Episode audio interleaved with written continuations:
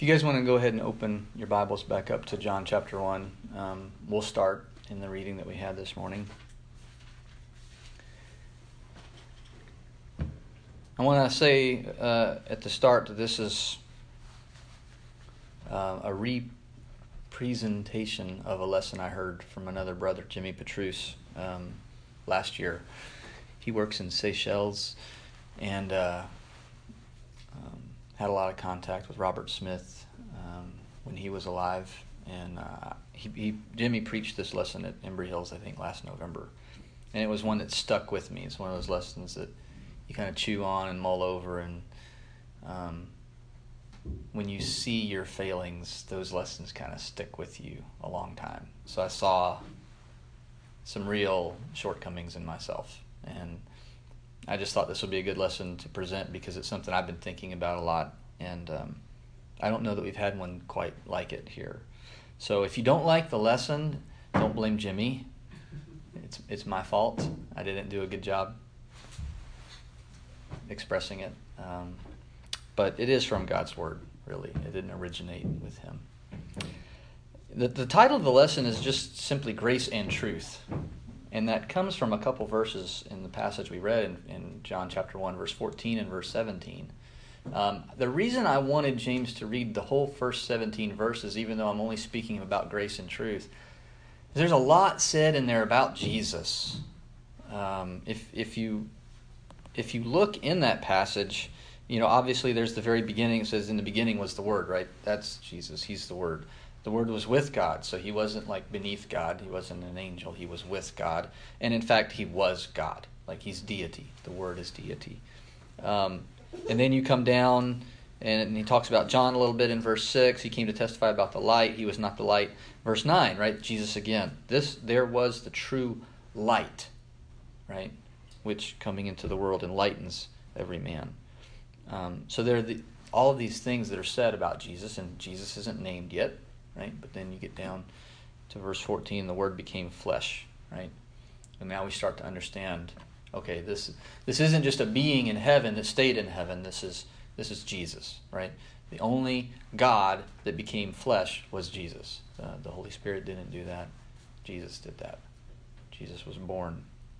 Um, so we, we, we read these things, but then at the end of verse 14, right, we have just kind of, it's something I just pass over constantly, right? That he's full of grace and truth. And in verse 17, we have this restatement. The law was given through Moses. Grace and truth were realized through Jesus Christ, or were shown, or came forth they, they it's almost like they came into being by Jesus. Um, and I wanted to to key on that because we and those around us, um, I'll just make a generalization for everyone. We struggle being full of both. We tend to be full of one or the other. Um, I know people in my life who are full of grace and very little truth. Um, they might, they might be pleasant to be around socially, um, but when it comes to stating what's true and what's false, they're not going to play any role in that.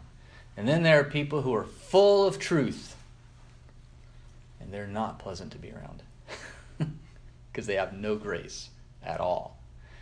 Uh, but they will tell you what is right and what is wrong. You will know at least where they stand on it, right? But if they're full of the truth, you'll know the truth. But they just they won't have the grace. We're told twice in, in these verses, in the, in the course of you know four verses, 14 to 17, Jesus was full of grace and truth. And in fact, we know grace and truth through him. That's how it's even expressed. Like, we can't go somewhere else and say, well, Jesus imitated this, and that's how he had grace. No, he didn't imitate anything. He just expressed himself, and that's how we knew grace. Well, Jesus went over here and found truth and brought truth to us. No, that's not what it says either. Jesus expressed himself, who he was, and therefore we saw truth and we knew truth. That's the idea carried in verse 17. Verse 14 just says he was full of it, right? How can you be full of two things? It sounds like two fulls, right? Well, he was completely gracious and he was completely truthful, right? Both. He was full of both. So I want to look at two, just two examples. They're vastly contrasting examples of how Jesus exemplified both of these things. And they're in John, John chapter 3 and John chapter 4. So let's first look at John 3, Nicodemus. I'm just going to read the first nine verses of chapter 3. There's much more to the interaction than just this, but the first nine verses will, will give us what we need um, to get started, and then we'll look toward the end of the conversation. So, John 3, beginning in verse 1. Now there was a man of the Pharisees named Nicodemus, a ruler of the Jews. This man came to Jesus by night and said to him, Rabbi, we know that you have come from God as a teacher, for no one can do these signs that you do unless God is with him. Jesus answered and said to him, Truly, truly, I say to you, unless one is born again, he cannot see the kingdom of God. Nicodemus said to him, How can a man be born when he is old? He cannot enter a second time into his mother's womb and be born, can he? Jesus answered, Truly, truly, I say to you, unless one is born of water and the Spirit, he cannot enter the kingdom of God. That which is born of the flesh is flesh, and that which is born of the Spirit is spirit. Do not be amazed that I said to you, You must be born again. The wind blows where it wishes, and you hear the sound of it, but do not know where it comes from and where it is going. So is everyone who is born of the Spirit. Nicodemus said to him, How can these things be? And then Jesus goes into what I would consider a challenging description of spiritual life, right? Or um, what being born again is and what it entails, and not all the details, but he explains it to him. But what I want to focus on is just this first exchange here the, in the beginning. Did you notice when Nicodemus came to Jesus? It was at night, right? That, that's pointed out a lot. Um, but it seems like he's afraid of something. I mean, he, he's a prominent, powerful person in Jerusalem he could pretty much do anything he wanted to do without fear. He's a ruler of the Jews and a Pharisee. And yet, he cannot openly, in the sun, in the day, come to Jesus and speak with him as he wants to. He's afraid of something. And I, I think we know what he's afraid of. He's afraid of embarrassment, ridicule by the other Pharisees. In fact, we see later in John 7 when Nicodemus stands up in the council and says, Does the law condemn a man before we've had any evidence? And they immediately say, Well, who are you? Are you from Galilee? Like, are you a, are you just with him? Are you a cousin? right? That was just because he was defending, in his statement, defending the law with respect to, to Jesus. Imagine if he was caught keeping counsel with that man and coming and saying these things to him. We know you have come from God. Well, obviously, he can't do that openly and maintain the things he values in this life. That's what he's so he's he's fearful of that. That's the obvious thing, but what I never realized in all the times I read this is that Jesus made room for that fear. He didn't encourage him in that fear and say, oh, this is a healthy fear. This is good. It's good for you to be afraid of people. He didn't say that. But he also didn't take that fear and just beat him over the head with it. Say, you hypocrite. If you think I'm from God, why didn't you come in the day? He could have said that. He could have said, You respect these men more than you respect me. Why would you come to me and, and give me these compliments? Why don't you give me this compliment when you're standing in the Sanhedrin? He didn't say that either. He made room. That's the way I think about it anyway. I don't, I don't know how else to describe it, but it's sort of like he held back all this judgment of this man and allowed him to bring his fear into his presence and stand there in fear because he was seeking Jesus. On some level, we talked about all these different levels of faith and what people understand and what they know. But if someone goes to Jesus, that's all the faith they need in that moment. He had all kinds of issues. He had all kinds of issues, right? But Jesus made room for that fear and said, All right, bring your fear in. You can come in with your fear and talk to me. Right? Now, we understand Jesus didn't like treat him with kid gloves here. He threw some really heavy theological stuff on this man. He didn't even hear, apparently, the uh, compliment. Oh, we know you're from God. No one can do these things. You're a teacher. You're a great teacher. And Jesus is just like, all right, well, let's get started. Here's the teaching. You can't, you can't enter the kingdom of God without being born again. Chew on that, right? He didn't, you know, necessarily treat him with kid gloves, but he did not take his weaknesses and his, in that moment, the things that were burdening him, and destroy him with it.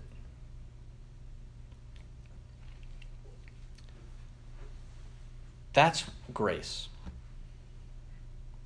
That's what grace does. And I mean capital G grace, like Jesus embodying grace. When you come to Jesus, and if he was just truth, we would all be cut down. We wouldn't even make it within sight. Like, if you just run into truth, it's going to be a bad day for you. Jesus, all truth and all grace, both, right? Allowed this man to come close enough to the truth by offering this grace and saying, You can bring you can come in here with your fear, and I will talk to you because you're seeking me. That's what grace does. It makes room for weaknesses, not to encourage people in them, but so that they can be overcome by his strength by the truth that he's going to offer. So think about yourself.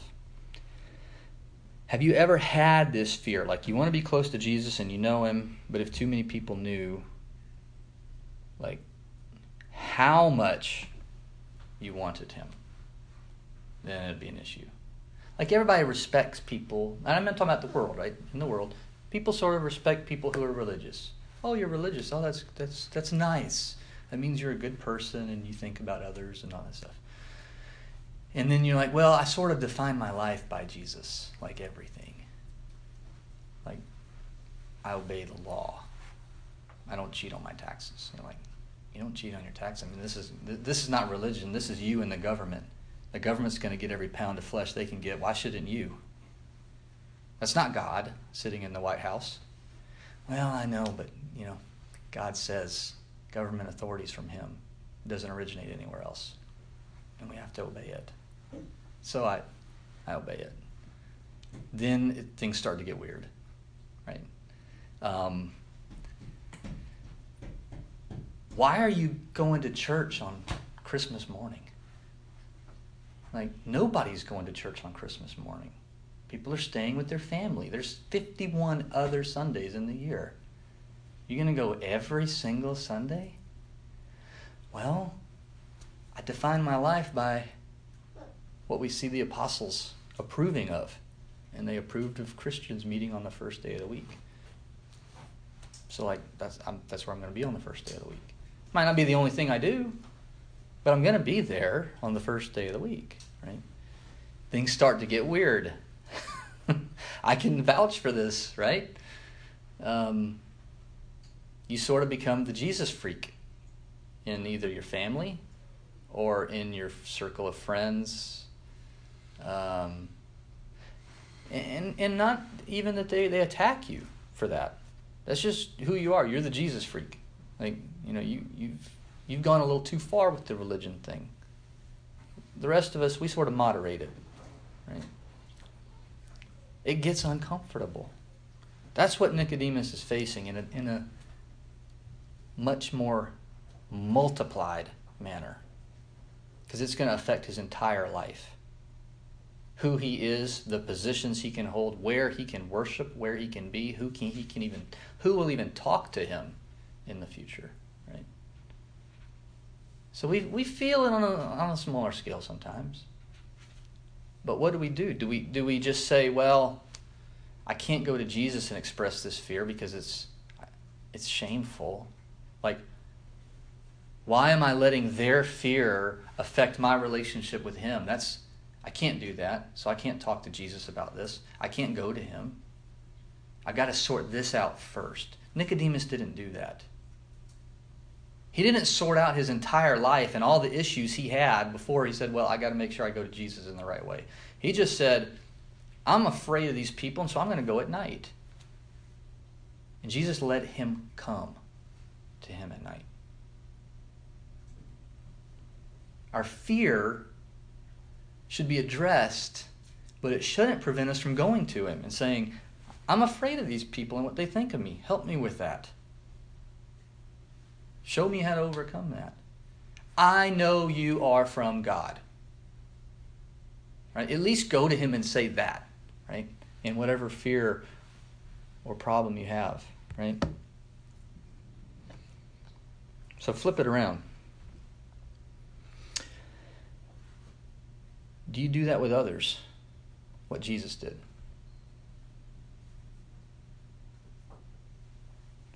Um, do you make room for their weaknesses in order to show them truth? Or do you take their weaknesses and attack? I see a weakness. I don't have that weakness. I'm going to take it and I'm just going to bludgeon these people. They're not going to know what hit them because I've got so much truth stored up that I'm just going to unleash truth. I mean, it feeds our ego. We feel good about it because then we're better than them, right? It feeds the flesh. It does feed the flesh. If you've ever engaged in it, and I guarantee you I have, right? I love to be right. I love it. My body, right? My flesh loves it. it feeds the, that flesh, it feeds that pride, it feeds that ego. Can, can you imagine what Jesus could have done to this man if he had had that attitude? Could have destroyed him. Can you imagine what Jesus could do to you if he had that attitude right now toward you? If he wanted to take every one of your weaknesses and beat you about the head and shoulders with it, you wouldn't survive that. And I don't mean physically, I mean spiritually. You wouldn't survive. You would crumble. It'd break you. You got weaknesses you don't even know you have. I don't even want to know what my weaknesses all are at one time. I don't want to even be presented with it, much less attacked with it. So, do we make room for people who are weak, who come to us and say, I want to know Jesus because he's from God? And do we say, oh, great, okay, well let's let's find out who he is. Or do we say, no, you got this and you got this and you got this and you got this. You can't come to Jesus. Jesus didn't do that. There's that's not that's not grace. Jesus showed grace here. Later in the chapter in John 3, look in verse 19. He does not hold truth back from Nicodemus. John 3, beginning in verse 19. This is the judgment. This is Jesus talking now, right? This is the judgment that the light has come into the world, and men loved darkness rather than the light. How do you think you think Nicodemus heard that? I guarantee you he heard that. Here I am in darkness, coming to Jesus. Right? Love the darkness rather than the light, for their deeds were evil. For everyone who does evil hates the light and does not come to the light. For fear, you think Nicodemus heard that? For fear that his deeds will be exposed. I don't want this being exposed, even though this is a good deed. Like he want, he wants that hidden. But he who practices the truth comes to the light so that his deeds may be manifested as having been wrought in God. It's at the very end of the conversation. Jesus did not lead with John 3, verse 19. You love darkness more than light. But he told him that. This is the judgment that the light is here and men love darkness more. Right? He presented the truth to Nicodemus, but he did not lead with the harsh truth. Right? He let him come in first and bring his fear with him. Uh, you know, as I said earlier, if the old Richard was in Jesus' position with someone coming like that, like he would have heard things like, you know, you creep around at night because you're ashamed of me. Well, I'm ashamed of you, you hypocrite. Get out of here.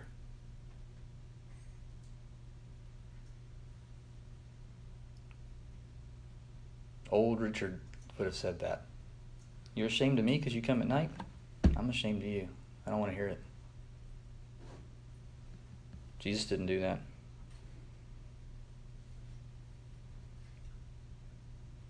The old Richard wouldn't have seen this this man as a soul that needs help out of sin. Would have just seen him as somebody who's messed up. He needs to get his life sorted out before he comes to Jesus. That's not Jesus. I'm glad Jesus is not like that with me. And I, I, that's not cliche. I mean, I'm, I'm telling you sincerely, I am glad Jesus is not like that with me. We are responsible as Christians, right? The body of Christ. We are responsible for presenting Jesus to the world in all his glory with both grace and truth. We are responsible for that. Let's look at the next example. John chapter 4, the Samaritan woman. Again, I'm, I'm not going to read the entire account, but I'm going to read the part that I think we can, we can focus on um, for this, this, this point. John chapter 4, beginning in verse 7. There came a woman of Samaria to draw water. Okay, Jesus, uh, so to set it up, Jesus at this well, he's been traveling, and the, the disciples have gone into town to get some food. So Jesus is sitting at this well. There came a woman of Samaria to draw water. Jesus said to her, Give me a drink. For his disciples had gone away into the city to buy food. Therefore, the Samaritan woman said to him, How is it that you, being a Jew, ask me for a drink, since I am a Samaritan woman? For Jews have no dealings with Samaritans.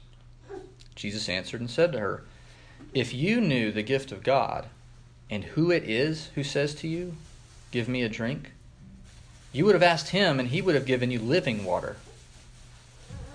She said to him, Sir, you have nothing to draw with, and the well is deep. Where then do you get that living water? You are not greater than our father Jacob, are you? Who gave us the well and drank of it himself and his sons and his cattle? Jesus answered and said to her, Everyone who drinks of this water will thirst again. But whoever drinks of the water that I will give him shall never thirst. But the water that I give him will become in him a well of water, springing up to eternal life. The woman said to him, Sir, or Lord, give me this water, so I will not be thirsty, nor come all the way here to draw. He said to her, Go, call your husband and come here. The woman answered and said, I have no husband. Jesus said to her, You have correctly said, I have no husband, for you have had five husbands, and the one whom you now have is not your husband. This you have said truly. Okay, that's as far as we're going to read.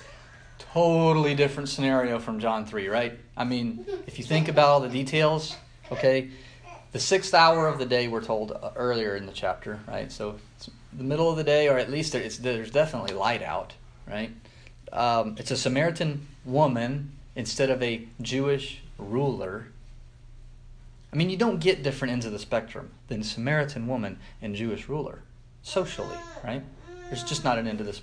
I mean, that's it. Jesus initiates this conversation. She's not coming to him because she knows who he is. She doesn't have any idea who this man is. Right? She's coming to the well to get water. He says, right, give me a drink. I mean, just about everything that could be different about the two accounts is different. Um, there's probably more, but that's that's enough, right? Jesus is still full of grace and truth. It is not circumstantial. Totally different approach by Jesus, but he's still full of grace and truth. It's not just with men, it's not just with Jews, it's not just with people who are afraid. This woman's not afraid of him. She's kind of shocked. Hey, you're a Jew. Like, what are you doing? You're not supposed to talk to me. What's going on? He's still full of grace and truth. And I would submit to you that the grace here is both easy to see and a little more difficult to see. The easy part is that Jesus just breaks down all these walls. Right? We see the grace there because we're sensitive and aware of social norms and social barriers. Oh, you can't talk to this person, you can't be with this person, right? South Africa has gone through that back in the 90s. They broke down the apartheid and in this country all you know all the civil rights movement just just for, you know 40 or 50 years ago, right?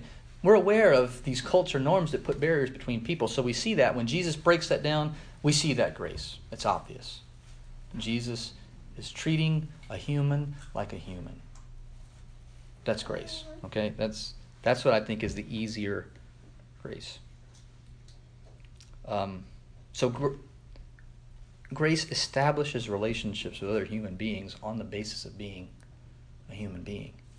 He says, "I'm thirsty." essentially, right? Give me a drink of water. You're here to get water? I'm like you. I need water. It's really simple, right? But it's powerful to say, hey, I'm thirsty. Like, can you help me? You are a peer at that point. You're the same. You both thirst. Not on the basis of some kind of social norm, right? The more difficult grace is this his knowledge of her current and historical relationships. He already knows. She doesn't know that yet. At least not at the give me a drink part. He knew she had a man that wasn't her husband. He knew she had five husbands. He knew those things he did not use that shame to attack her when she walked up to that well. His grace allowed, made room for an opportunity to address that issue in a way that she would hear him. He just said, Give me a drink, knowing who she was in what situation she lived in. This woman was living a misguided, right, as far as worship goes. Again, this is later. We didn't read this part of the account. She's like, hey, we worship on this mountain, right? She's living a misguided and shameful life with regard to men. Misguided in worship, shameful in her relationships. Either she or the men in her life haven't been honorable enough to follow God's pattern for marriage. We don't know which is which. She could be the victim, she could be the perpetrator. It really doesn't matter. We're not told. Right? Now she's living with a man outside of marriage. At some point, these things, right? At least whether you are the guilt, the, the guilty party and she is guilty in, in one sense. Whether or not she's the perpetrator of all these ended relationships, we don't know. But she is guilty by constantly pursuing it, knowing that that's not the pattern. Right? At some point, however, this affects how you view yourself. And it could be that this is just what she thinks she's worth. this is who I am. Any man who'll take me in any situation, that's who I am. We don't know, right? But after going through so many relationships like that, how do you see yourself differently? Um, maybe she just thinks she's the kind of person who won't ever be valued because of who she is. She's a Samaritan, constantly told that you're not worth talking to a Jew, and she's a woman, right? By society as a whole, constantly told, well, there's nothing good that can come like out of your mind or your mouth or anything you do. You're just sort of a being. Mean, she seems to be living that way, that life. Like, I'm just a being and I'll do whatever I have to do to get by, right? Even if it means living with a man outside of marriage. Have you ever been caught up? Now let's think about ourselves, right? Have you ever been so caught up in sin that it affected your sense of self worth? Like you're like, why doesn't anyone else around me struggle with this? No one else I know struggles with this, but I do. I'm not as good as they are. If I was, I'd be over this. How many years have I been a Christian? And I'm still dealing with this?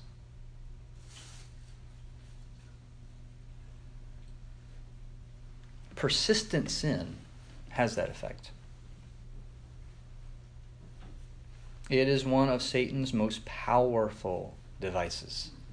If he can tempt us into a persistent sin, then rather than looking at that sin and saying, well, this is Satan's temptation of me and I'm giving into the flesh, we start actually seeing it as our value. This is who I am. And I'm just not a good person, or I'm just not going to be able to be a Christian. I can't live that way. This is who you are. You're just lower than others. Why even strive to be better? You're just a lower person. Don't even try. If you've ever faced that,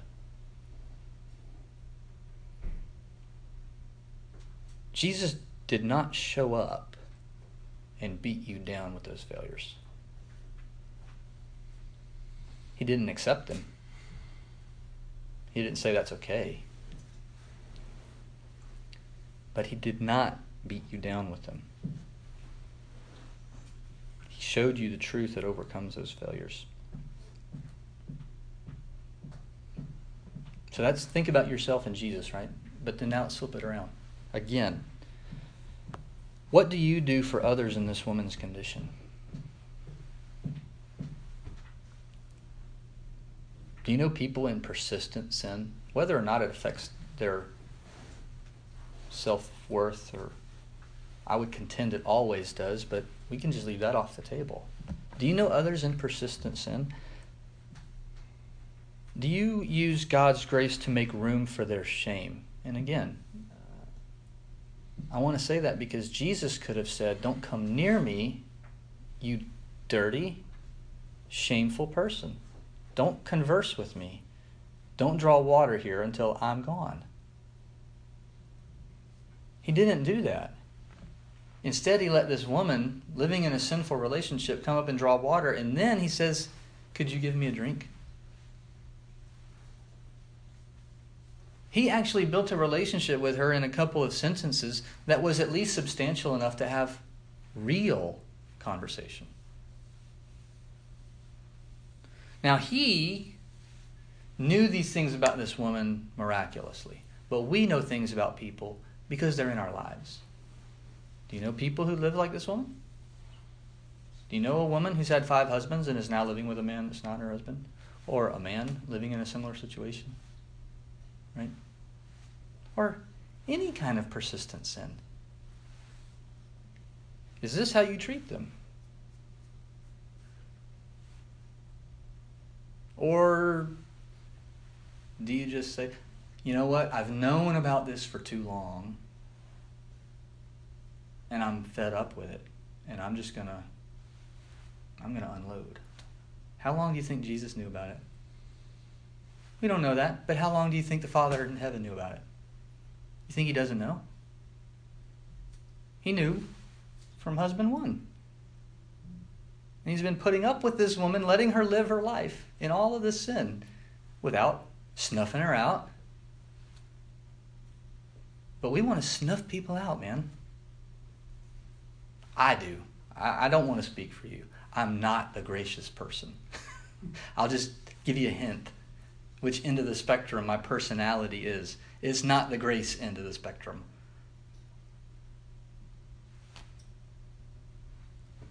Jesus shows grace here by allowing room for this woman to come in with all this baggage and say,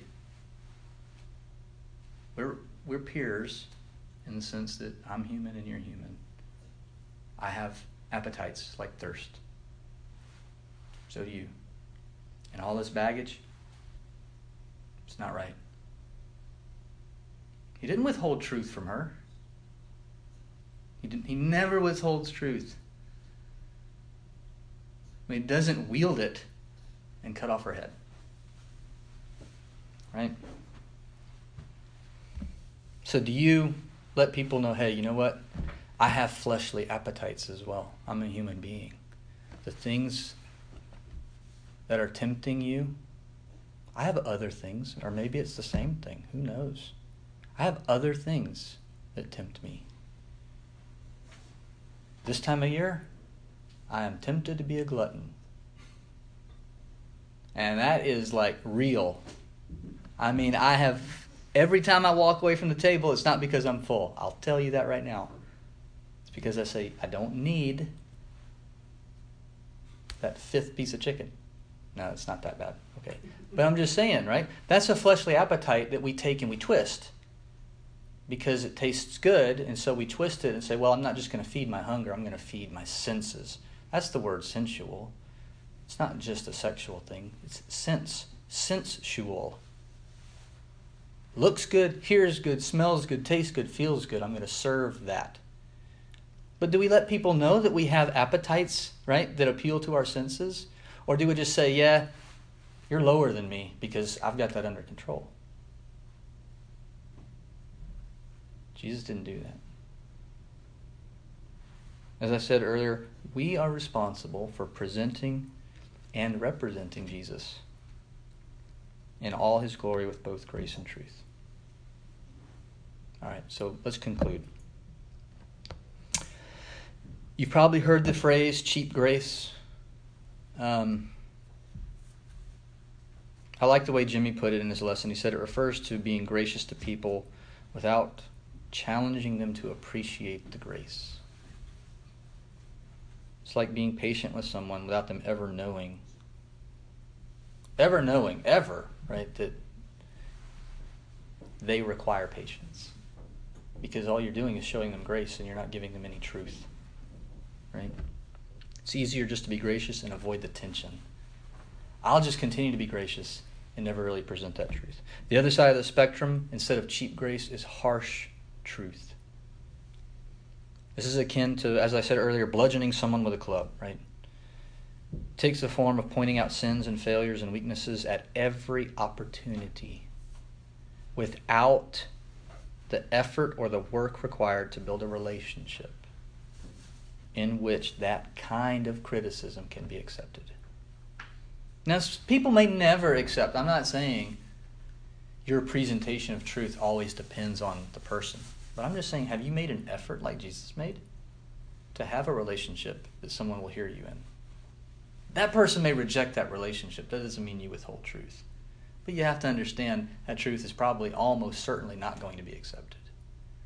But you present it anyway. 20 years later, that seed may sprout.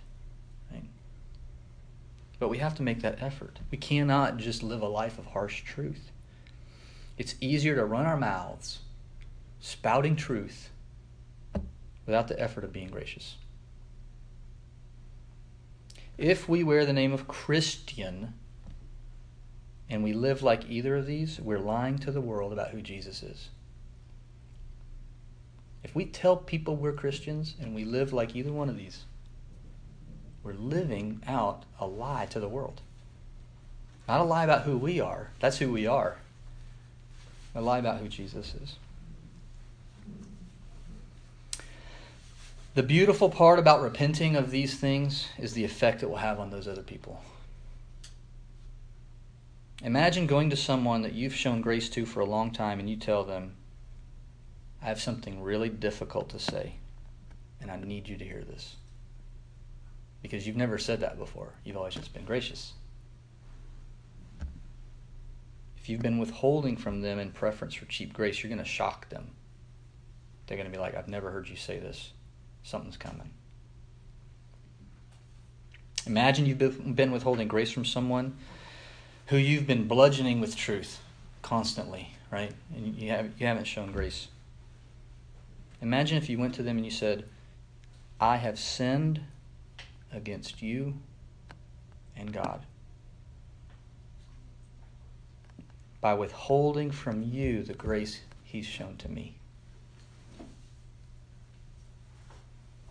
That person's never seen grace from you. Imagine. That's why I say, in this case, repentance on your part, on my part, can be powerful in showing people who Jesus is. Grace and truth don't just change lives as they do, but they're actually the key to the new creation, right? As James mentioned, John 1. The creation made in the image of Jesus. So that's my challenge for myself, for you, is don't just try to make sure you're presenting one side of Jesus, but actually go to the extraordinary effort, and it is an effort to present 100% grace and 100% truth at the same time not because that's the, an effective evangelism technique. It's not what we're talking about. It's because that's who Jesus is, and if we're disciples of him, right, we do the same thing. Thank you for your attention. I know it's really warm in here. I'm I'm burning up.